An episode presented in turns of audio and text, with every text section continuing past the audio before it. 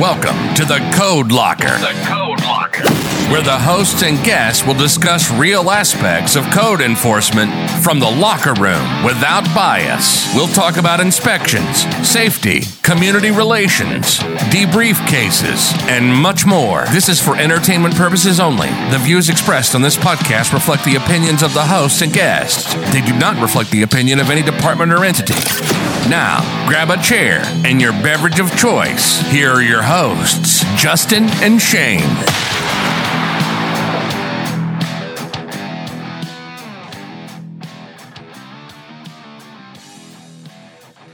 What's up, code enforcers? What's up? this is your on? host, What's Justin. Hey, Shane, Shane, Shane. Hey, Shane's here too. How's everybody doing? This is our second episode of our Code Locker podcast. Uh, we've already got uh, over a million subscribers. I think I saw online. That's right. But- a million and one this morning. It's looking good. It's it's increasing every day. So we're glad to be back. It's a it's a good pace. They haven't canceled us yet. No, not yet. It's So still was think- early. Well, I was thinking, you know, as a good twist, we could start the podcast off by reading chapter one of the building code, uh, word for Okay. word. So we'll turn it into a study session if everybody wants to open up their their building code books right now. Let No, me I'm know just- when you're done and wake me up. I'm just kidding. Yeah.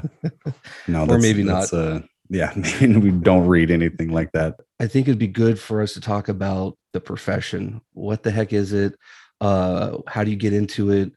What's what's the whole uh, deal with code enforcement profession? Uh, whether you're new to code enforcement, interested in code enforcement, you're uh, a resident that just likes to hear our podcast, or um, you're a veteran code officer that wants to relate to some some of the stories.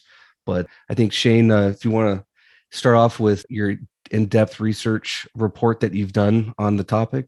Okay. So th- we'll title it What the Hell is Code Enforcement? It's a good one. Uh, yeah, we'll do that. Um, first, I actually want to start with How was your week? Mine, Yeah. or uh, we're gonna take some calls. No, no, um, no, no call. How was your week, Justin? Not, Mine no was good. was it here. was it was busy. I got uh, a lot going on, projects and council presentations, and nonstop code enforcement complaints rolling in via email. Uh. It's uh, it's busy. It, never a dull moment. So I think that's every city I've been at's been the same. Where uh, you definitely don't get bored uh, with the job. for sure. Yeah, there's uh, definitely ebbs and flows. I think with weather and things like that, so it kind of changes the amount of calls and frequency and stuff without going too far off down another Right. road. But uh, no, it's it's it's good to be busy. Yeah, I think it keeps our minds the wheel spinning and different opportunities to do different things. So it's it's good. Uh, my week was fine. It was good. It was a fairly routine week. I had a flat tire, so I had to get that taken care of in my uh, work vehicle. So that would took much longer than expected. Um, I do have an L of the week for myself. Um, I did a uh, went to a complaint. Uh, I had to talk to this lady about a uh, a balcony that was uh, broken and why she needed to get it fixed. We'll just sum it up that way. And when I was leaving her uh, residence, I pulled the door handle off of her front door. Um, so I just added it to the list of something that she needed to correct. No, I'm just kidding. No, I pulled it Superman off. and looked- yeah, yeah, I pulled it off and I like kind of looked back at her and looked at my partner like, "Can you believe this just happened right now?" I'm like, a little "Okay, loose. You go. I'm like, "Your handle, here you go," and I handed it to her. so uh, yeah, no, it was a good week. It was uh, it was productive. Um, you know, I, I I can't complain. There was nothing too crazy or glaring that I think I need to bring up. It was it was good. Just you know, projects and our city. We're getting a new fitness court for the community and stuff like that. So there's like a lot of a lot of good projects like that that we're doing. So It's good to have code tied into that. I uh one of my previous cities, we actually uh the whole city staff, including code, we uh got to help build a city park in a day. And it was uh through a nonprofit, but basically residents could come out, city staff came out. It was just kind of fun to come out on a Saturday and uh pour concrete, put the the, the whole playground together, screw by screw, but it's it's rewarding. I know some cities have done like, you know, where they go out and plant trees in community parks Yes. and stuff like that. So that's awesome. It is. But uh, to jump into the the uh, subject of our episode today, what is code enforcement? What do we do? What the hell is it? What the heck? Whatever you want to say. So just doing a quick search, pulled some stuff up here. According to payscale.com, I have a couple bullet points here. They investigate, enforce municipal land development and property maintenance codes within the city boundaries, which is a mouthful. Hmm. Uh, they do systematic property maintenance inspections to preserve minimum standards and the safety and welfare of individuals. Oh, well stated. Yes, and they uh, notify responsible parties of code issues given and written by phone, in person, and electronic correspondence. So that's according to payscale.com. It sounds like what we do. It's actually not that bad of a summary, to be honest. I mean, there's a lot more to it Very than that, broad. but I think as a uh, just a general generic definition, I don't think it's terrible. Um, Wikipedia has one as sometimes encompassing law enforcement, an act involving uh, enforcing the set of rules, principles, laws, or ensuring observance of a system of norms or customs. Wow. So, Sounds very official. I think we yes, we have a very important job that we do. It sounds awesome. It does. I, it just, I don't know if it plays out that way though.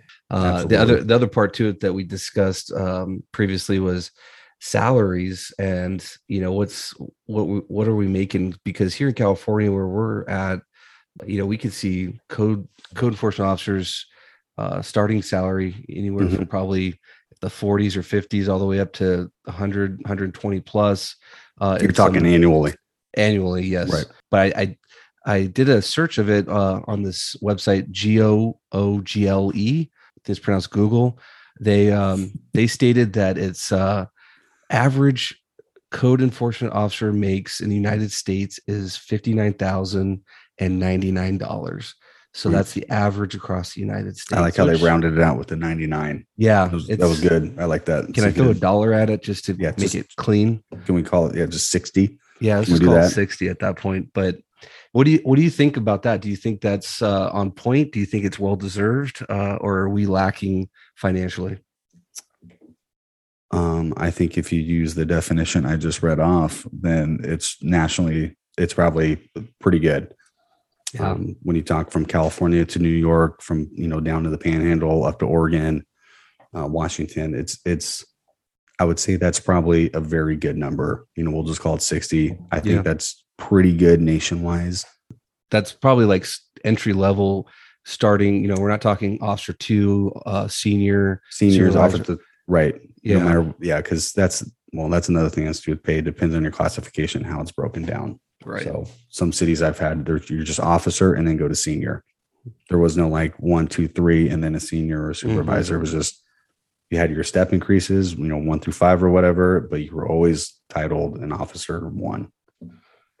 So Uh, yeah, I think it's a good average. As you know, here in California, when you get to the bigger cities, San Diego, LA, yeah, San Francisco, the cost of living is through the roof. And I've heard, not confirmed, but I've heard that some entry level code officers easily make six figures, but they're commuting in, you know, one to two hours because they can't afford that.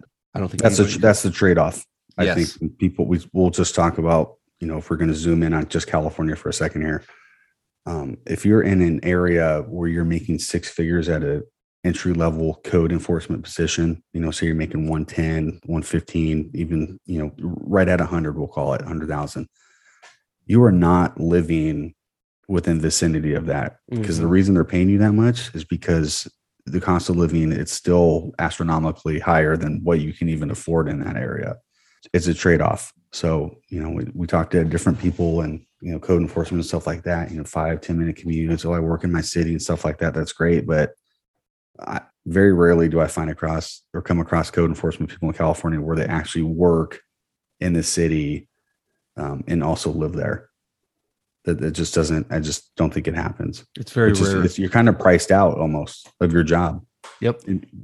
Which has an interesting aspect to code enforcement as it is you know and, this, and i kind of tell people about this when i introduce myself and why i'm there and doing this whole thing it's like hey i need you to help me with this problem because this is your city like i get a paycheck i get benefits i care about what i do but ultimately you're the one that lays your head down here at night and sleeps here and is involved in these community activities on a way larger scale than i'll ever be so I like to tell people that because I, I don't live there. Like take ownership of your community, right? Or like whatever the solution or problem is, like just be there for that.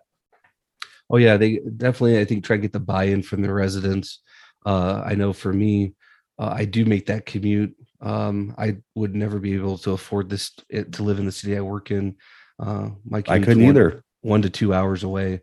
Yep. So, I was doing that commute, did that for a while. Yeah. And I just, It's- uh, same thing. It's like, I, you know, even if I wanted to live in the city where I worked, couldn't, couldn't do it. No, Just not based on the salary.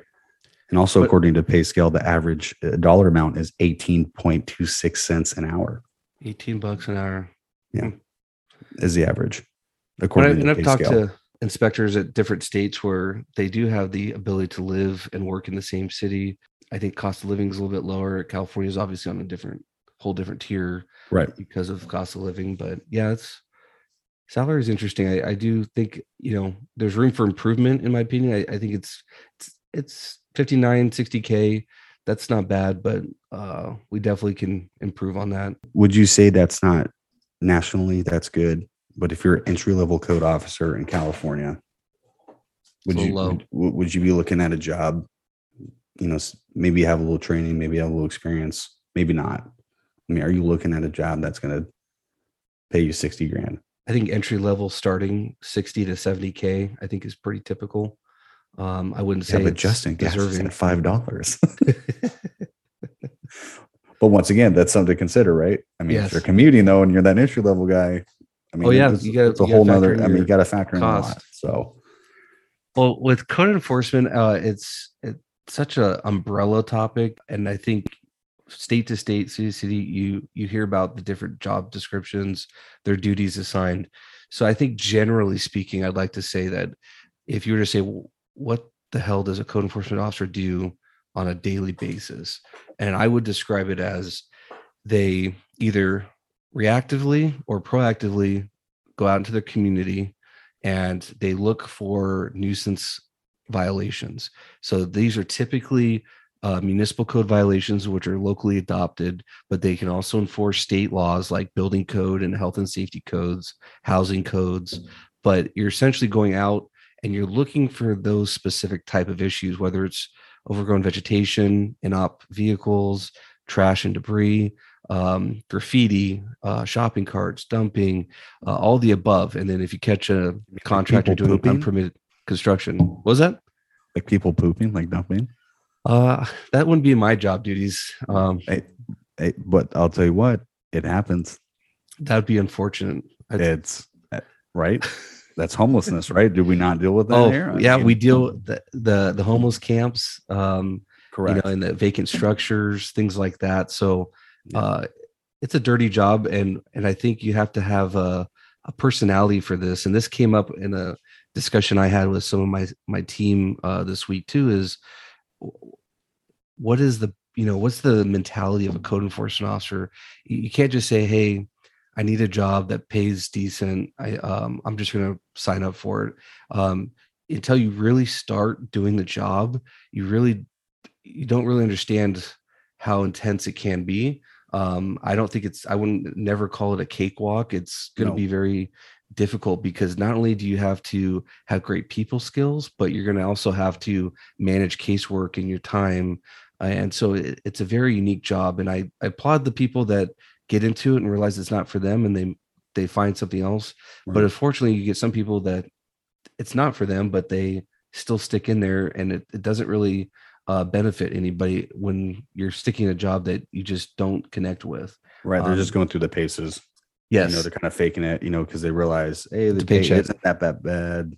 You know, benefits are pretty good. You know, it's just, I don't know. And it's a unique think- job. yeah, I think one thing for sure with code enforcement, you know, we can look at these definitions and all that stuff, but um, you don't really know what it is until you do it. It's it's that's I think that's easy to say, you know, like doing it for a while now and looking back and stuff like that. Like you don't know, you know, military stuff, people don't know unless you actually go do the job. Law enforcement, you don't know unless you actually go do the job. And I guess anybody could say that, but when you are going to different neighborhoods, enforcing these ordinances and doing, you know, the different type of enforcement action in whatever neighborhood it is, whatever it's having you do, you know, there's a certain person, and maybe not even person, but there's a certain demeanor on how you go about that and how you carry yourself and you represent the city. Like you have to be able to step outside yourself and realizing you're just a small piece of this big picture.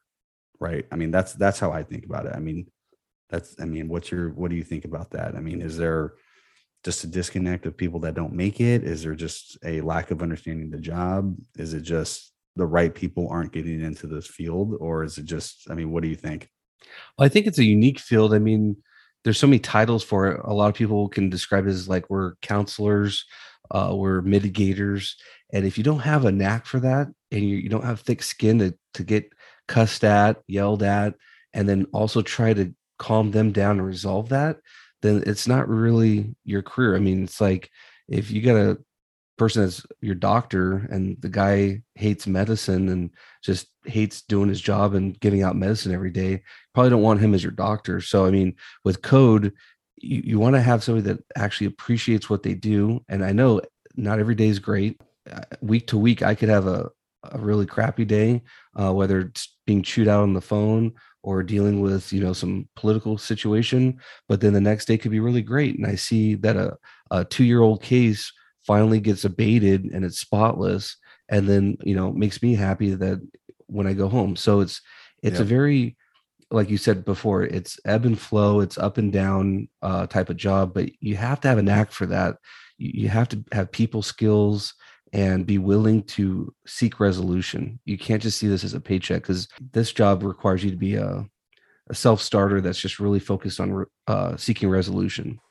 No absolutely and and i think you know you can go 20 30 years and not really care yes. because you do just enough you know you get some compliance maybe you get some good statistics out there to appease your supervision or whatever. But you just need to like find the people that are willing to invest more of their time their personality and inject more of that into the culture of code enforcement. Because you just you know, like you said, it's there's these ebbs and flows. You come across people on their worst day, their best day. You could be having your worst day. Mm-hmm. You know, you could have just gotten the, the biggest fight of your life with your spouse, girlfriend, boyfriend, whatever. And now you got to go to work and like act like everything's okay. Yep. Or at least do the job efficiently enough. And and I think there's something to that. And there's, you know, you don't have a job where you can just sit in a cubicle or sit in the back room and just keep to yourself all day. That you don't have that ability in this job. So no. it's just uh, there's a I always like there's a balance.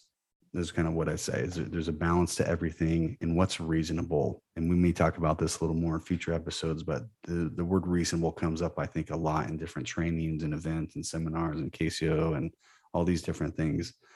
And it's important because you know what, what you think is reasonable may not be reasonable to them. So you have to convey that message, you know, or what they're explaining to you, it could be flip-flopped right? Like they what they're trying to tell you is reasonable, but you're not understanding it. Yeah. So I think there's, you know, you got to kind of have some empathy with people and just be have some understanding because we do community relations. That's what we do. I don't care what anybody says. I don't care what definition I read you. I don't care what statistic you pull up. My opinion is it is community relations, community enhancement, community relations, building bridges, getting over it, whatever you want to call it. That's what we do as code enforcement. We may have a different process that goes about it, but that's what we do. I agree. And to piggyback on that, I think that summarizes the essence of our profession. Whether you have different titles and you're an inspector in the building division, housing, code enforcement, uh, doesn't matter, fire inspector, doesn't matter what your title is. We we regulate codes, we do inspections, we interact with the public to ensure that they're safe, the community is safe.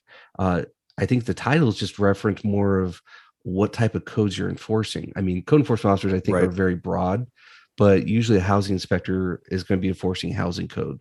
Uh, okay. Fire inspectors enforcing fire code, and that's just the different variety of it. But we all share that same uh, passion and community relations, like you just mentioned. That uh, is, I think, the true essence of what our job is. Are we talking code enforcement as a whole? Like the umbrella. We talking about position. I mean, there's rental officers, there's zoning inspectors, there's permit technicians, building inspectors, all sorts of stuff. I mean, what I mean, do you think it's just the mindset should be the same across the board, or I, I think it so. needs to I be think more tailored. Well, I, I agree. I think what you described and that the community relations part of it, the, the service to the community, I think is across the board. I whether you're a building inspector going out and meeting a contractor and you're issuing correction notes, I've heard stories where a contractor swings a hammer or gets very abusive, you know, verbally over a simple correction notice. I mean, and as you know, most building inspectors aren't like code enforcement officers where they're they're issuing citations left and right or they're taking more serious enforcement. So even building inspectors just issuing a correction can have these hostilities but they're interacting with the public every day. Uh, fire inspectors when they go inspect buildings they interact with property owners and business owners. You have to have that people skill to do this job. Otherwise it's gonna you're gonna fail. The community is gonna fail with that uh, it has to be a two-way street where you're helping them and they see that you're willing to help and hopefully they come to the table too so in that umbrella yes i think the essence should be there but the the actual job that we do the technical job can vary between job titles Right. yeah I mean, it just, I don't know. I, but I think depending on how you look at it and your background upbringing, there's a lot of different things about this. Like for me Mhm. personally, like my demeanor about going about my job is probably a lot different than some other people. You know, I, I tell people all the time, hey, I, I'd rather not write this citation or I rather not write it or you receive it or whatever. But don't take my kindness for weakness and right you know think I'm going to lose any sleep because I have to issue this notice. I'm going to go home, do the same stuff I got to do at home, and my day starts over tomorrow. Like I have no problems, you know, writing you a ticket or not writing you a ticket because I have the ability to do that. But like your demeanor should stay the same. Like it shouldn't affect you one way or the other. You know, it, it- you still would carry your your business about how you normally would yes right? I mean that, but like I said, my demeanor is a little different. Like I'm, I'm to typically a little more laid back. You know, I only amp it up if I need to, but like that doesn't always solve stuff always either. Like there's Well, I- very few times where you need to do that. and, and I agree i think you know it's a two-way street so you bring something to the table as professionally as calmly as you can but then judging your next step on how the other person reacts and if they're too amped up they're too emotional maybe there's mental health situation what you're trying to get across to them is not going to get through Right. And you have to be good. flexible in your approach. Right. And you might have to adapt. I mean, you could start off trying to be very nice, and then the guy starts chewing you out, and then you have to adapt. You don't go toe to toe on that. You could adapt by saying, okay, this is not going anywhere. I need to back out and come back another day. Or you change the way that you're phrasing things. And that's something that I've had these conversations with my team is the phone calls, I think, are some of the worst. The Okay. phone calls. People have a louder voice over the phone. Oh, yeah. People are a lot tougher over phone calls. I mean, you have to hold the phone sure. like, like six inches from your head. Right. Uh, if you go out there and meet them, you're like, what the heck? Like, why were you so irate? Like, you don't Well, talk like they- that they now. You know what I mean? Yeah, Yeah. exactly. and I and I think it's you know the the people that we deal with, um, they could be very emotional. So we we have to be able to adapt. And if our if we think we have a process and it's not working out, don't just give up and say, you know what, this person's not doing it for me, so I'm I'm just going to walk away and and Yeah. write them that citation. Try to figure out what's what's tick making them tick Yeah. and see if you can change it. Everybody's got something.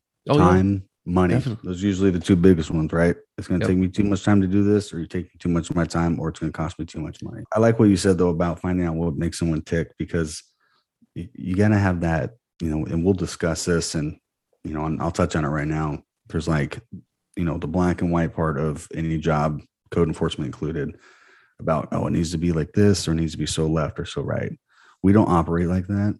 Everything we do is the muddy part in the middle, the gray, we'll call it. We Yes, operate in the the gray. gray because there's that human element involved. You're a human, the person you're contacting is a human. You know, there's a lot of things that are under, unaccountable in that transaction. So you have to be able to have that flexibility and kind of figure out, like you said, like what makes them tick. I think you said that perfect because everybody's different.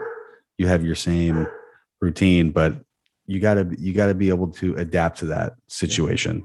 I mean, absolutely, because you can't just be so rigid where you're like, nope, this is it. This is what's going on. That's like, that's crummy. You know, think about all the times you try to call customer service for Verizon, AT and T, at the bank, anything you've ever tried to do over the phone, and the people are just like, no, like it doesn't This feel is the- good either. This is the way. this is this is this is the way, right? so it's like, yeah. So I don't know. Well, and, and I think it it plays a good part into a question I was going to ask you too is is the difference between your first year on the job and we can call that a rookie and being 15 20 even up to 30 years on the job i've met people with that type of experience and they're more veteran there's a personality difference there typically uh, i won't say all the time but when you meet somebody that's been doing the job for 27 years versus somebody that's been doing it for six months you could tell a difference. You mean they're salty? Well, I, 27 was, years? uh, Or- I was or staying away from the, Or you going the other way? the terminology. Okay. No, salty's good. We can use that. You're talking green as opposed to being salty. Yes. Okay.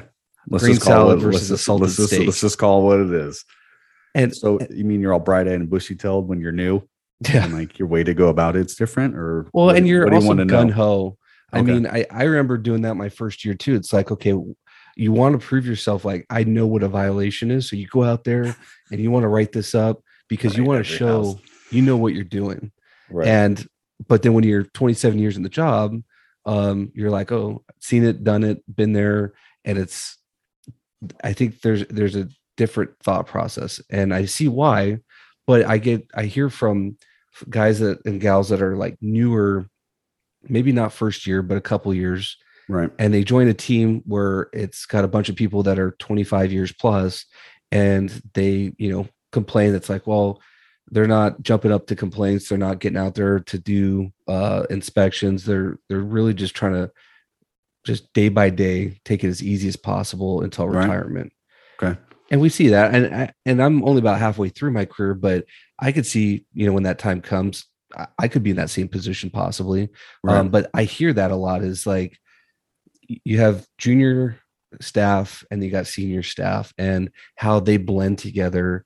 Um, you know, and you get some senior staff that say, Hey, to the junior staff, don't work too hard because it makes us look bad. And so that's that internal dynamic there on a team. bull crap. well, have you worked on a, a, a dyna- dynamic there where there's junior staff and more senior Yes. staff? yeah so i've i have a different take on this is a lot of it has to do with personality and how you are individually and how you conduct business on a day-to-day you know operation of your life with family friends work whatever. You know if you're that if you are mature enough to recognize who you are as an individual you know whether you're day one at a job or not you're probably going to tend to be more like that even 30 years later. You may become salty with the job in particular because now you know like the nuances of the job you know and you've had like leadership changes and all these different things so i could see you being salty about that. But i don't think people change big time personality wise Mhm. you know from when they start out to when they're not you may you may slow down a little bit or back off like hey i don't have to go hit every house this week Right. or you know i don't have to be you know just like eager beaver and going all stuff and gung-ho and like you like so that may slow down but i think you still like conduct business the same Mhm. if that makes sense and well fortunately unfortunately i guess a lot of when you get that 27 30 years 25 years people kind of lose sight of how it was when you were like the junior code enforcement guy or the new guy. So my experience is what happens is they don't know how to kind of toe that line or keep keep both. Like hey you can't act different now because you have 25 years on and are now a supervisor you know than you just were six months ago when you were just a code officer or whatever you know what i mean? So if we're talking just like strictly age and experience and stuff like that i mean it's there's there becomes a disconnect between like the junior people and the people that have been there a while. But i think as a whole it, however you conduct business from day one unless something crazy happens in your life you're probably going to continue to do that throughout your career. You're just more experienced. Does that i mean i don't know if Yeah. i'm conveying that properly but like you as a person doesn't change maybe how you do business somewhat changes I agree. Yeah, I think it's um a lot of people will go through that slight shift, which is no matter where they come from in their personality, but usually in that first year or so, there's a focus on I'm trying to prove myself. I might be on Yep. probation. I'm going to get out there, show that I know what I'm doing. But then I'm the new guy. I'm the new guy, and then you you start to slow down. You get the dynamic of the team. You you get guidance from a supervisor, and you start to realize, okay, this is enough to be productive and not stress myself out. Mhm. Um, but you find that medium as you Yep. go forward. Yeah. No, for sure. You Yeah. do. I think you just you get to a spot where you're, you know, you're confident in your abilities, you're Mhm. confident where you stand within your your, you know, chain of command, you know, and everything like that, where you are amongst your peers, and then you're good with it. And, but I think that happens to everybody. and you have to have that confidence dealing with the public too it's the the longer you do the job you know what the codes are you know what the process is so you don't get caught in this corner when somebody questions you or you know some residents do they like to grill you and say well what code section is this or what gives you the authority to do this and if you're six months in and you don't know that you don't have the confidence you're like Right. um um let me talk to my supervisor Right. I was a fire inspector for 30 years. You don't know what you're talking about. It's like, well, I mean, I, you might be right, but a lot of differences definitely. I'm glad you brought that up between being the the junior person, you know, or being new as compared to the the salty person, because there are some differences. And I think confidence is a big part of it. And I tell people all this time that um, maybe have less experience than I do. You know, I don't know anything by any means, but um, I just tell them like just be confident in what you know. Like you don't have to know everything. Like just you know this. We just talked about this, or we just had training about this, and you're experiencing this. Just be confident in what you know. Don't be so timid about questions they may ask you, or you know, oh, well, I don't know about this, and do I need to consider that? It's like just you can figure that out later. Like just so look into it just look into it. Tell them, hey, I know A, B, and C for sure. This has got to go, or you got to change this, or I can work with you with this. Mhm. But like D, E, and F, like I'll get back to you. There's no problem in that. I don't think there's you don't, you know, and we'll discuss this and discuss right now. Maybe is that I always you can always get another set of eyes to come out there and look at it. You know, have somebody on your team that you trust that either has more experience than you or is better at the book stuff than you maybe be, or you might be, maybe be. Is that even a thing? I don't know. it sounded sounded good It to me. sounded good, maybe be. I yeah, Maybe we'll just yeah, whatever. Um, and like bring that person out there to look at it. I used to do that all the time. You know, four or five years in, you know, even three years, you're like confident, you've been doing your job. And it's like, man, this is kind of a weird thing. Can you come out here and look at this with me? You should have somebody on your team. Your organization should have somebody that you're able to do that or there's enough cohesiveness and they foster that type of environment where you can just be able to grab people like, hey, come meet me here, come meet me here. Hey, look at this. Hey, do you need help with this? You, you should be able to have that traffic both ways. I think a good topic down the road is um, like mentorship and and uh, senior staff coaching the more junior staff to to share that knowledge because in code enforcement, as you'll you'll admit to, is not every case is the same. Even if it's got the same violation, every property you go out to year after year, it's a whole different situation. I've no, I don't think I've had repeats unless it's the same property, but code enforcement that I like this aspect of code enforcement where every day, every year, it's you don't know what you're going out to. Yep. It's a whole different case and a whole different background with a resident that you don't know much about. And so that Or anything, that- maybe. Oh yeah, and that and that's what creates the interesting fact about this job is we we get to do such a variety of of things. I think the job stays the same. But like you said, like just because you interacted with somebody about, we'll say, an operative vehicle, or we'll say an op on here, Mhm. you know, unless people don't know, it's a, a bandit vehicle, junkyard vehicle, a vehicle that doesn't, you wouldn't want parked in the driveway of your neighborhood. We'll put it to you that way. Four flats, missing plates, whatever you want to call it. Everybody does a little different. Um, just because you had a good interaction with that person doesn't mean the house on the next street over car is the same situation Mhm. does not mean your interaction is going to be the same or your process is going to be the same Exactly.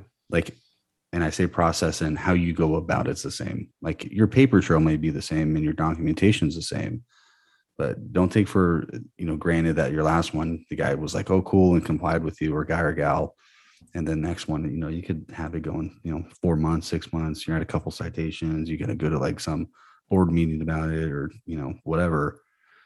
Because now this guy just won't move his car. You have to be able to talk to people in your team about getting these things accomplished and moving forward. Because because and you bring up mentor, I like that a lot. And one thing I want to touch about that is having a good mentor not just the person that's been there the longest because that doesn't necessarily mean anything and, and, that's just my own experience. You know there's a reason why there's still probably an officer one at 25 years. Mm-hmm. you know possibly maybe not maybe there's some other stuff going on but like people should be able to recognize like when the, the good leaders are even if they're not in a good leadership or in a leadership position. Oh i agree and, and i think that's going to be a great topic because you can't I just call anybody a mentor. Leaderships, yeah. yeah. There's such a variety. Man. You and I had talked about on these episodes doing a, a search of uh, articles that are out there to mm-hmm. see kind of what what's the flavor uh, going on about code enforcement. Flavor so, of the week. Yes, it's a hot tamale. Yes. Oh, I'm, I'm all in. well, I one of the first ones I found that I wanted to just touch on that uh, was actually just released less than 24 hours ago. It's titled Council's New Housing Chair Wants Tougher Building Code Enforcement. And just an excerpt of, from this, it says that the council member Sanchez, who's the chair of the Committee for Housing and Buildings, says city housing officials should uh, more quickly follow up on building violations after an initial inspection and hit derelict landlords with tougher fines. Okay. And she's focused on code enforcement at her next hearing. So I, I feel like we hear this quite a bit about uh, sometimes an of uh, complaints gets very political. It could just be one case, not a epidemic, but just one that gets the ears of a council member and it becomes a citywide concern. and yeah you know she's using her platform to talk about how do we address this. And i think it's great. We deal with slumlords. We deal with people that don't invest as they should into fixing their property. They just want the rent. And i think i'm all for elected officials putting more resources more funds into a code enforcement program and it's tough because as you know there's due process uh, we don't always have the best contact information for an owner so you're dealing with the snail mail of getting mm-hmm. you know the turnaround and yep. even if they get it they might not want to even work with you so it's we're yeah, just because situation. you send it doesn't mean they're going to respond no it, that's a it's an interesting article because it for me it identifies a couple things time frame mm-hmm. And like the lack of you know getting these cases closed we'll call it you know, and then having to deal with these property owners that are, I don't want, I hate using slumlord because you know for them it's running a, business in a certain manner or not, but uh, the time frame and then like these problem properties, it sounds like what the biggest issue is. So, and if they, I'd be curious to see what happens with this because there's a couple different things that come to my mind is do you have the people to be able to handle it? And do you have the technology to be able to you know support that? There's a reason why probably these cases are kind of getting they're lasting longer than they should be. Right. And sometimes it could just be as easy as staffing.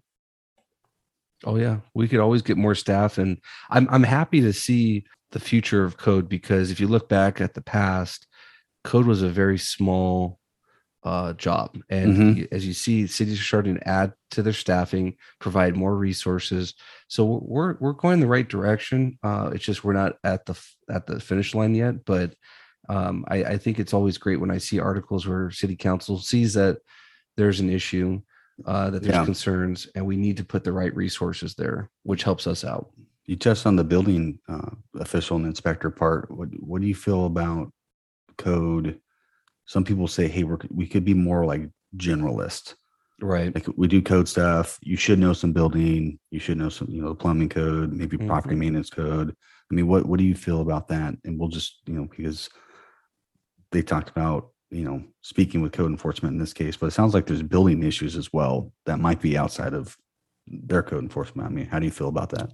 Uh, yeah, it's a great point. That's something actually I had uh, a colleague ask me about this interest towards kind of the title of combination inspector where okay. there are cities i'm aware of that a code enforcement officer is a combination inspector and they do code enforcement and building. So they have their building certifications and they also enforce uh, code enforcement cases. So I think it's great as long as the the training is there, the the salary is there to pay for that that extra knowledge. But I also don't see the problem with splitting it up. Every city I've worked at, I've had a great relationship with our building inspectors that they'll come out for you know eyes on more of the technical stuff Mhm. and then you know we document that and we we pursue the case so I, I see that a combo inspector does have benefits because you have somebody that is more well-rounded when Right. go out to a property everywhere I've worked, I've just been a code enforcement, uh, community improvement, whatever Mhm. title got changed to. And then we've always had a pretty good relationship with our building department, building official, building inspectors.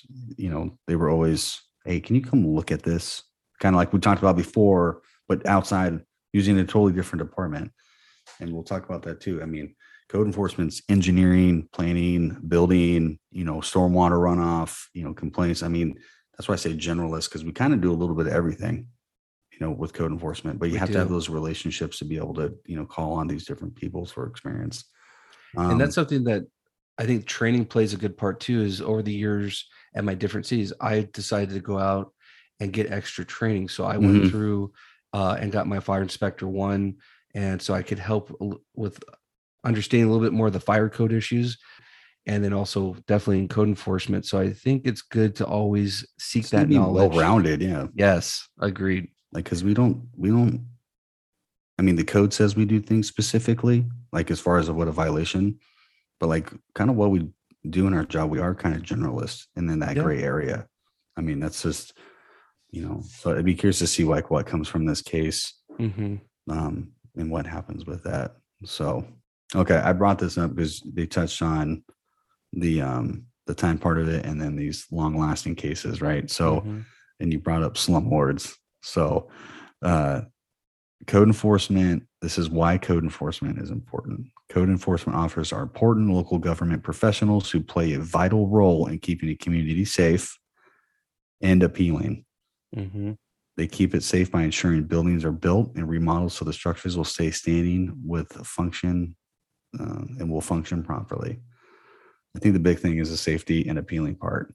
Because I don't know about you, but a lot of this stuff comes up and it's like, hey, code enforcement's there to maintain your property values or to improve them, right? I mean, I'm sure you've heard that before. I don't know what your organization or your agency does or how it feels about that. I mean, what do you think about that aspect of its quality of life and it's also there to maintain, I guess, the certain value of a neighborhood or bring the value up? I agree. And I think it's actually connected because if you look at the job description or the mission statement of most divisions for code enforcement, usually will say something along those lines about improving the community, enhancing the community. And in, in return for that, you'll see property values go up. Mhm. So they might not say code enforcement is specifically here to maintain property values or increase property values, but everybody knows that the job and the duties assigned directly relate uh, to the increase in property values. If if it's a very active code enforcement program where you do address a lot of these issues, and some agencies have it worse off than others. The staffing resources aren't there, Mhm. and so no matter how much work they put into it they're fighting an uphill battle whereas higher end cities that have the money they could hire a lot of extra code officers and you could address every little thing that pops up Yeah. Or it's like, or, you know, departments are stunted by politics, money. It could be, you know, philosophy and the unwillingness to think outside the box or, you know, what's, what's the cliche? If it ain't broke, don't fix it. But just because what you have isn't working well either, you know what I mean? Like just because you've never changed it or never wanted to do anything different doesn't mean that what you're doing is the best way to go about it either.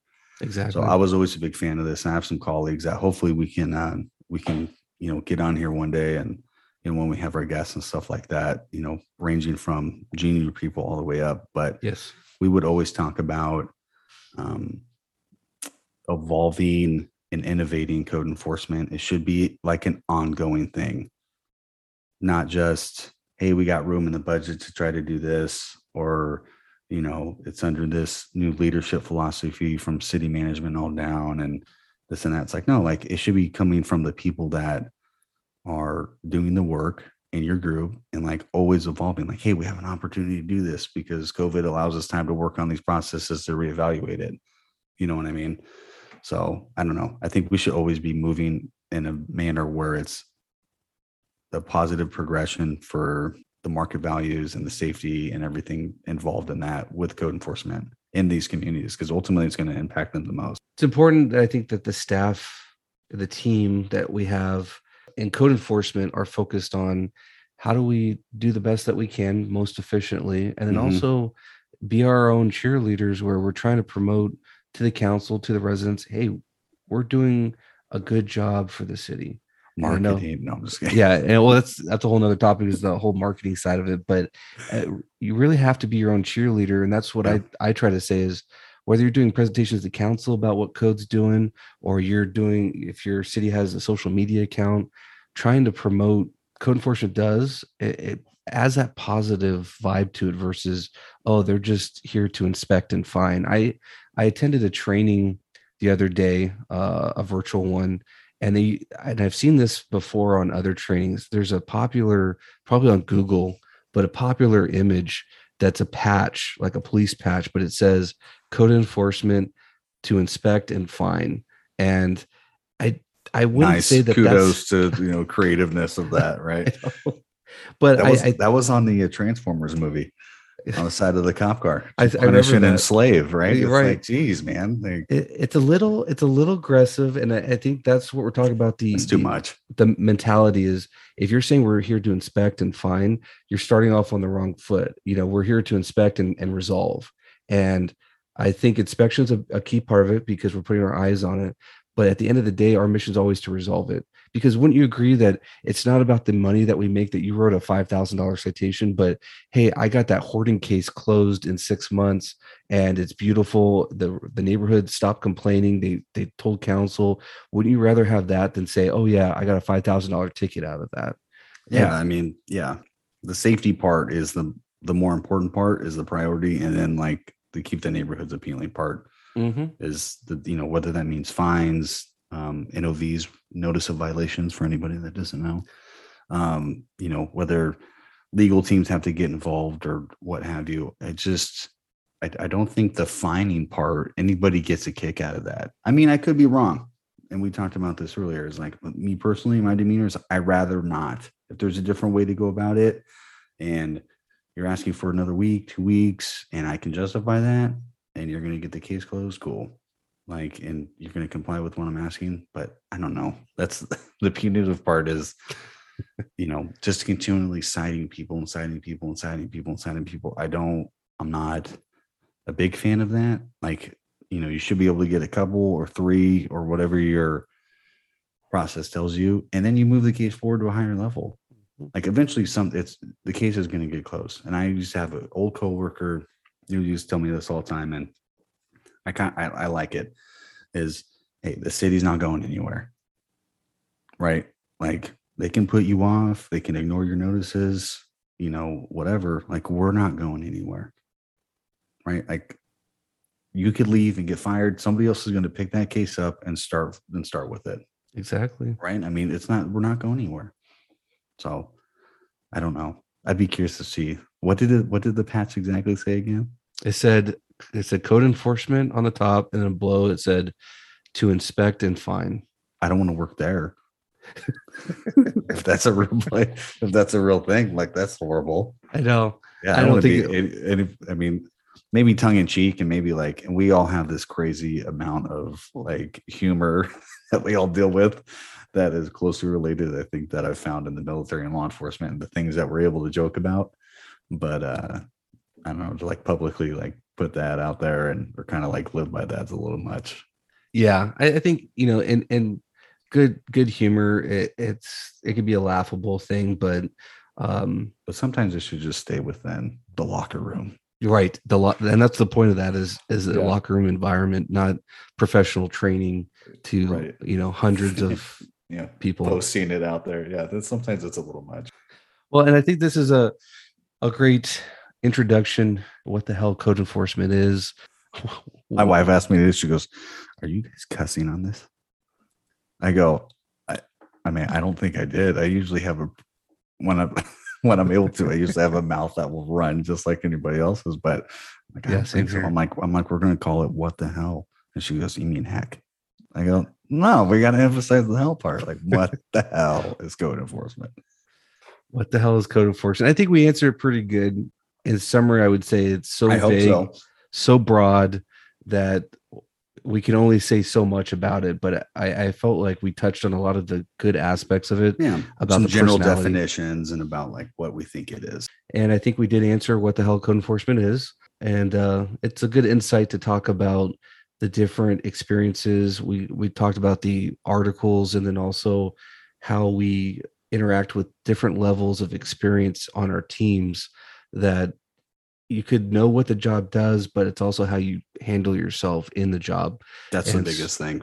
It is. and It's a personality thing, and so that, I, I think we really hit on on some awesome topics for it. one so what what do we uh what do we think about the training part of it as far as starting out in code enforcement you know because you've seen different stuff. I mean i pulled something up earlier and it's like oh to be a code enforcement officer? You just have to have a ged or a high school diploma. Right. you know which is true. I mean some places they don't Most require much you Mhm. know other places require a lot more you know. And then you know our state for example you can be a code enforcement officer but that doesn't mean you're a state certified one.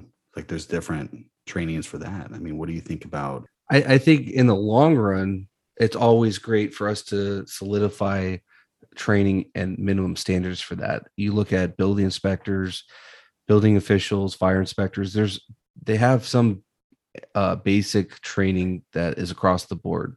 And ICC's done a great job at that to standardize some basic training uh, for the different types of, of certifications. But for us, code enforcement still has a long ways to go because we're still fragmented between state to state. CACEO's done a great job with getting the certified code enforcement officer uh, across the legislation so that that's an actual uh, requirement here in California no uh, to have that status. But if you look at other organizations, they might not have an actual certification program. Uh, they might have some ongoing trainings, but I think at the very least, every state should have a basic certified code officer that says, "Hey, you did at least this amount of training yeah uh, to to do your job."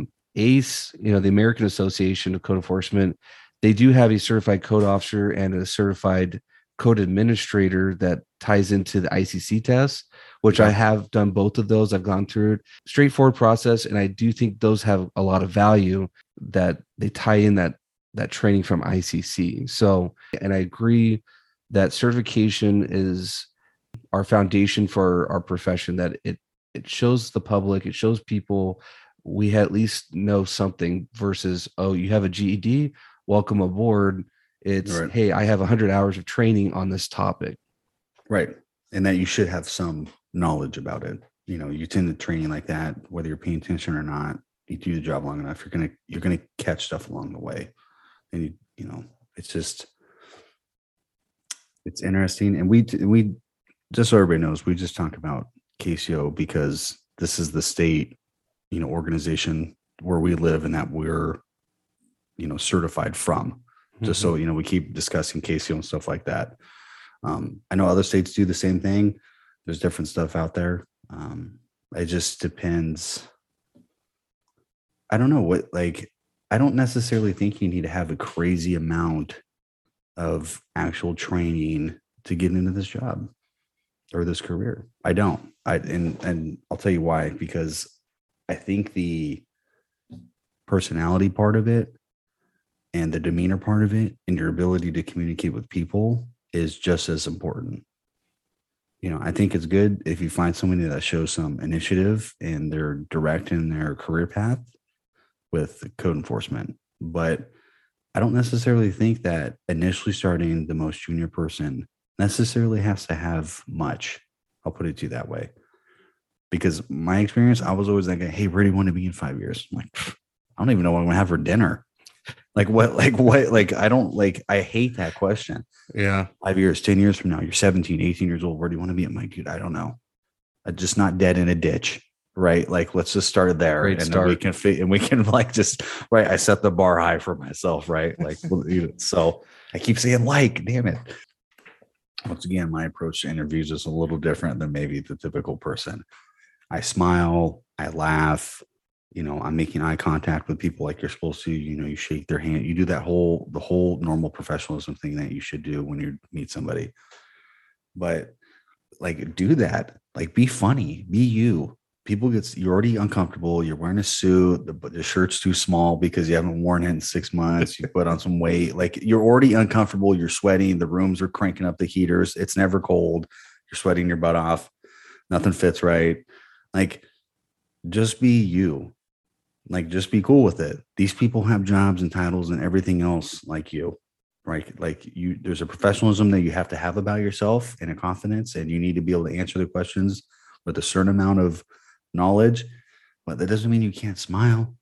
You know, if one of them says something kind of funny, yeah, you can laugh at that. You know, these these people may never hire you. What's it matter?